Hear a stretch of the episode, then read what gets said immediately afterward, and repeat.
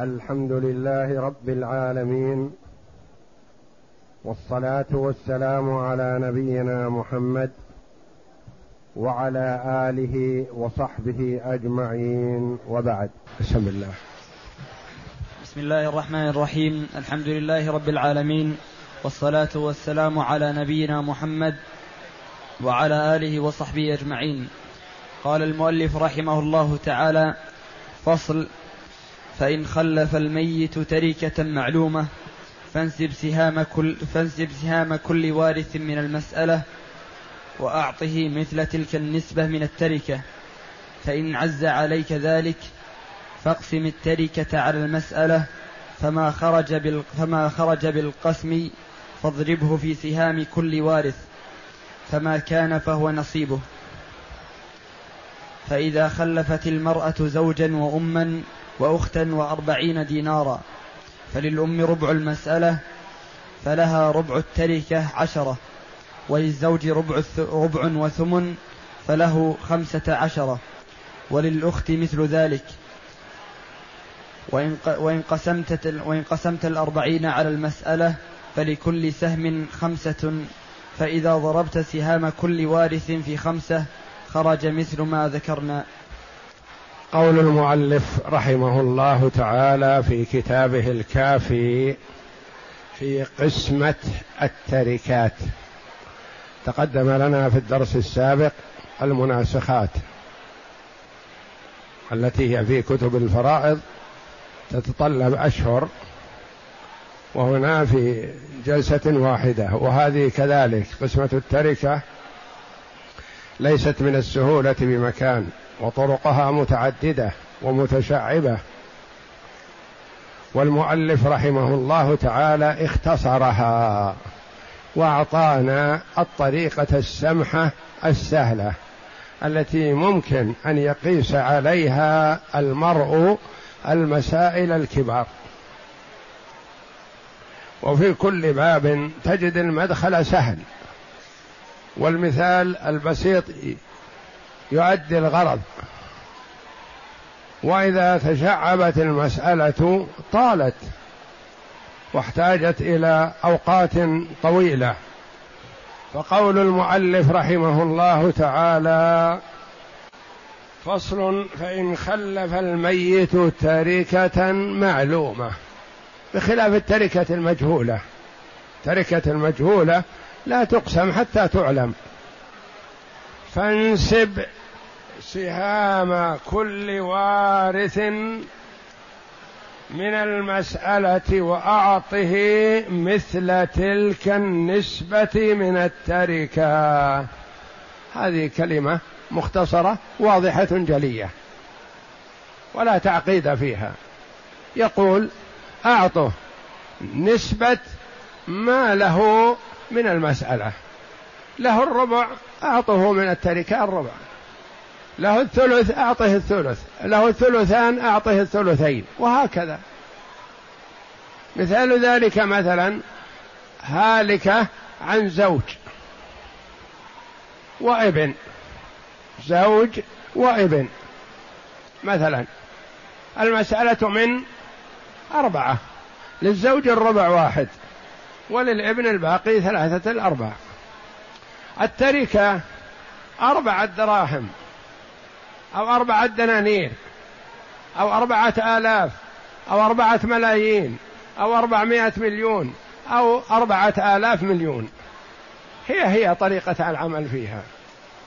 أعطي الزوج بقدر نسبة سهامه إلى المسألة ماذا أخذ من المسألة؟ أخذ الربع. أعطيه الربع أربعة الدراهم درهم واحد. ربع أربعة الدنانير أعطه دينار واحد. ربع أربعة الآلاف أعطه ألف. ربع أربعة الملايين أعطه مليون وهكذا. فانسب سهام كل وارث من المسألة وأعطه مثل تلك النسبة من التركة. أخذ من المسألة الربع أعطه الربع. أخذ الثلث أعطه الثلث. أخذ الثلثين أعطه الثلثين وهكذا.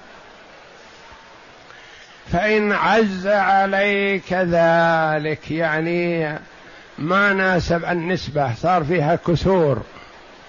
ومصحها مثلا من آلاف ونسبتها مثلا صعبت عليك.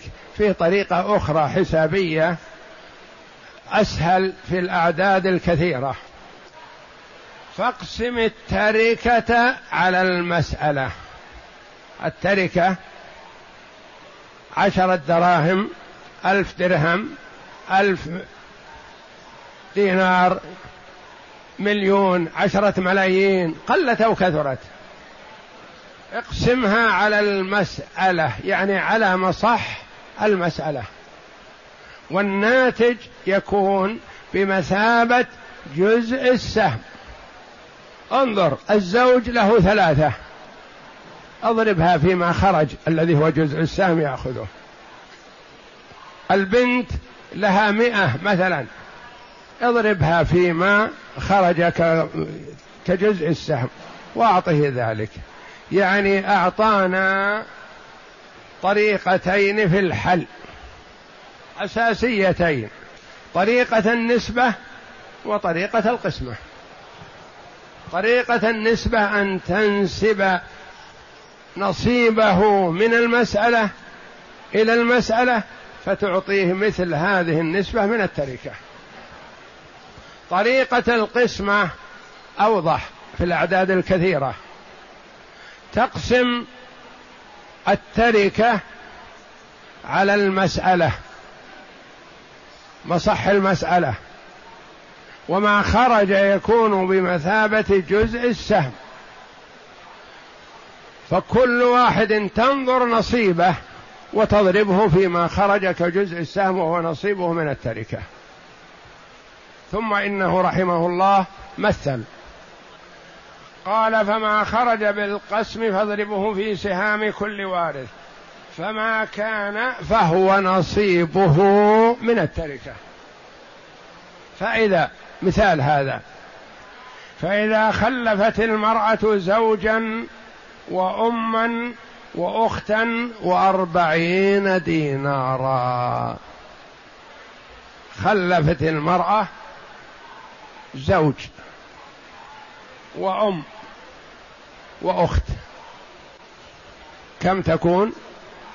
فيها زوج له النصف والأخت لها النصف والأم لها الثلث. المسألة إذن من ستة من ستة. للزوج النصف ثلاثة وللأخت النصف ثلاثة وللأم الثلث اثنان. اجمعها ما صارت من ستة. أصلها من ستة وعالت إلى ثمانية. عالت إلى ثمانية. كم نصيب؟ الأم. عالت إلى ثمانية المسألة. نصيب الأم اثنان من ثمانية. كم هي؟ ربع. تعطيها ربع التركة. نصيب الزوج ثلاثة من ثمانية. يعني ربع وثمن. ربع وثمن أو تقول ثلاثة أثمان. فتعطيه من التركة بهذه النسبة. نصيب الأخت مثل ذلك. هذه طريقة النسبة. طريقة القسمة اقسم الأربعين دينارا على مصح المسألة. ما هو على أصلها؟ على مصحها من عولها أو آه، عائلة أو منكسرة أو كذا على المصح على آخر رقم. اقسم الأربعين على ثمانية. كم يخرج؟ جزء السهم بمثابة خمسة. الزوج كم له؟ له ثلاثة. اضربها في الخمسة يخرج له خمسة عشر. الأخت مثل ذلك. الأم لها اثنان. مضروبة في خمسة بعشرة. اجتمع عندنا ثلاثون وثلاثون وخمسة وعشرة صارت آه خمسة عشر وخمسة عشر وعشرة. يعني ثلاثين آه عشرة أربعين. وهكذا. وطالب العلم يصور مسائل سهلة. مثل ما ذكرت لكم سابقا. إذا رأى أن إماتة هذا تستعصي عليه أو ما تأتي معه بسهوله بسهولة يجعله حي يأخذ حقه. ويدور واحد أسهل منه وأسمح يموته ويقسم تركته وهكذا حتى تنقسم عليه. فإذا عرف الطريقة وضبطها مثل هذه أربعين دينار مثلا. لو صارت أربعمائة دينار كل واحد. أربعة آلاف دينار كل واحد. أربعين ألف دينار كل واحد. أربعة ملايين أربعمائة مليون هكذا. أربعة آلاف مليون كل واحد. القسمة هي هي بس الأرقام تتعدد تكثر. فأمامك الآن طريقتان في قسمة التركة. طريقة النسبة وطريقة القسم. النسبة تنسب نصيبه. له الأم كم أخذت من الثمانية؟ أخذت اثنين. انسب الاثنين للثمانية وش تساوي؟ ربع. قد يقول قائل أول بدء أول الأمر كيف الأم تأخذ الربع؟ ما مر علينا أن الأم تأخذ الربع. نعم أخذت الربع وهو في الأصل ثلث لكن عائل أصبح ربع. يعني أول ما يسمع الواحد كيف الأم تأخذ الربع؟ ما مر علينا. الزوج ممكن يأخذ كذا يأخذ كذا أشكال لكن الأم ما مر علينا أن تأخذ الربع إلا في الغراوين. وهذه ليست منها. نعم هو ليس بربع وإنما هو ثلث عائل. الطريقة الثانية أن تقسم التركة. بالغة ما بلغت. أربعة آلاف أربعمائة ألف أربعة ملايين كذا تقسمها على مصح المسألة. والناتج هو جزء السهم لهذه المسألة. تنظر كم للزوج؟ ثلاثة. اضربه فيما هو كجزء السهم. كم للأم؟ اثنان. اضربه فيما هو كجزء السهم. كم للأخت؟ ثلاثة أضربها فيما هو جزء السهم. كم للجدة؟ واحد أضربه فيما هو كجزء السهم. كم للعم؟ تعصيبا ثلاثة مثلا اضربه فيما هو كجزء السهم. وهكذا. فإذا خلفت المرأة زوجا وأما وأختا وأربعين دينارا فللأم ربع التركة هذه طريقة النسبة. ربع المسألة فلها ربع التركة عشرة وللزوج ربع وثمن. أو تقول له ثلاثة أثمان لأنه أخذ ثلاثة من ثمانية. وللزوج ربع وثمن فله خمسة عشر لأن الربع عشرة والثمن خمسة. وللأخت مثل ذلك وإن قسمت الأربعين على المسألة هذه طريقة الحساب. قسمت الأربعين على المسألة خرج جزء السهم كم؟ خمسة. فلكل سهم خمسة. فإذا ضربت سهام كل وارث في خمسة خرج مثل ما ذكرنا. وهذه ثلاث مسائل. كلها مسائل واضحة وسهلة والحمد لله. هالك عن زوجة وبنت وعم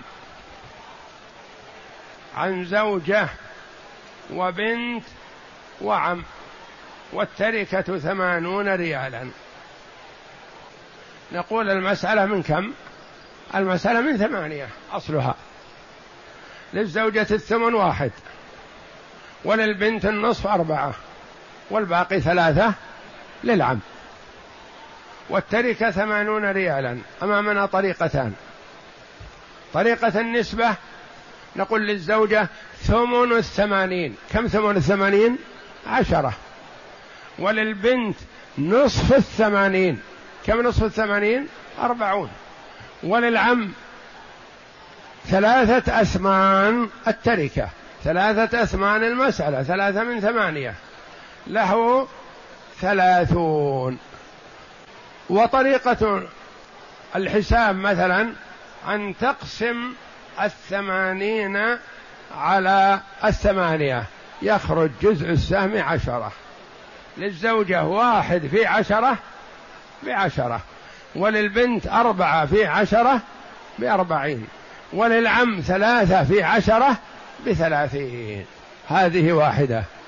الثانية حالك عن أب وأم وابن وبنت وبنت عن الأبوين وابن وبنتين والتركة مئة وعشرون ريالا. نقول المسألة من كم؟ أصل المسألة من ستة. للأب واحد السدس وللأم واحد السدس والباقي أربعة للابن اثنان وللبنات كل واحدة واحد. طريقة النسبة للأب السدس. سدس المئة والعشرين كم يصفي له؟ عشرون. وللأم مثل ذلك.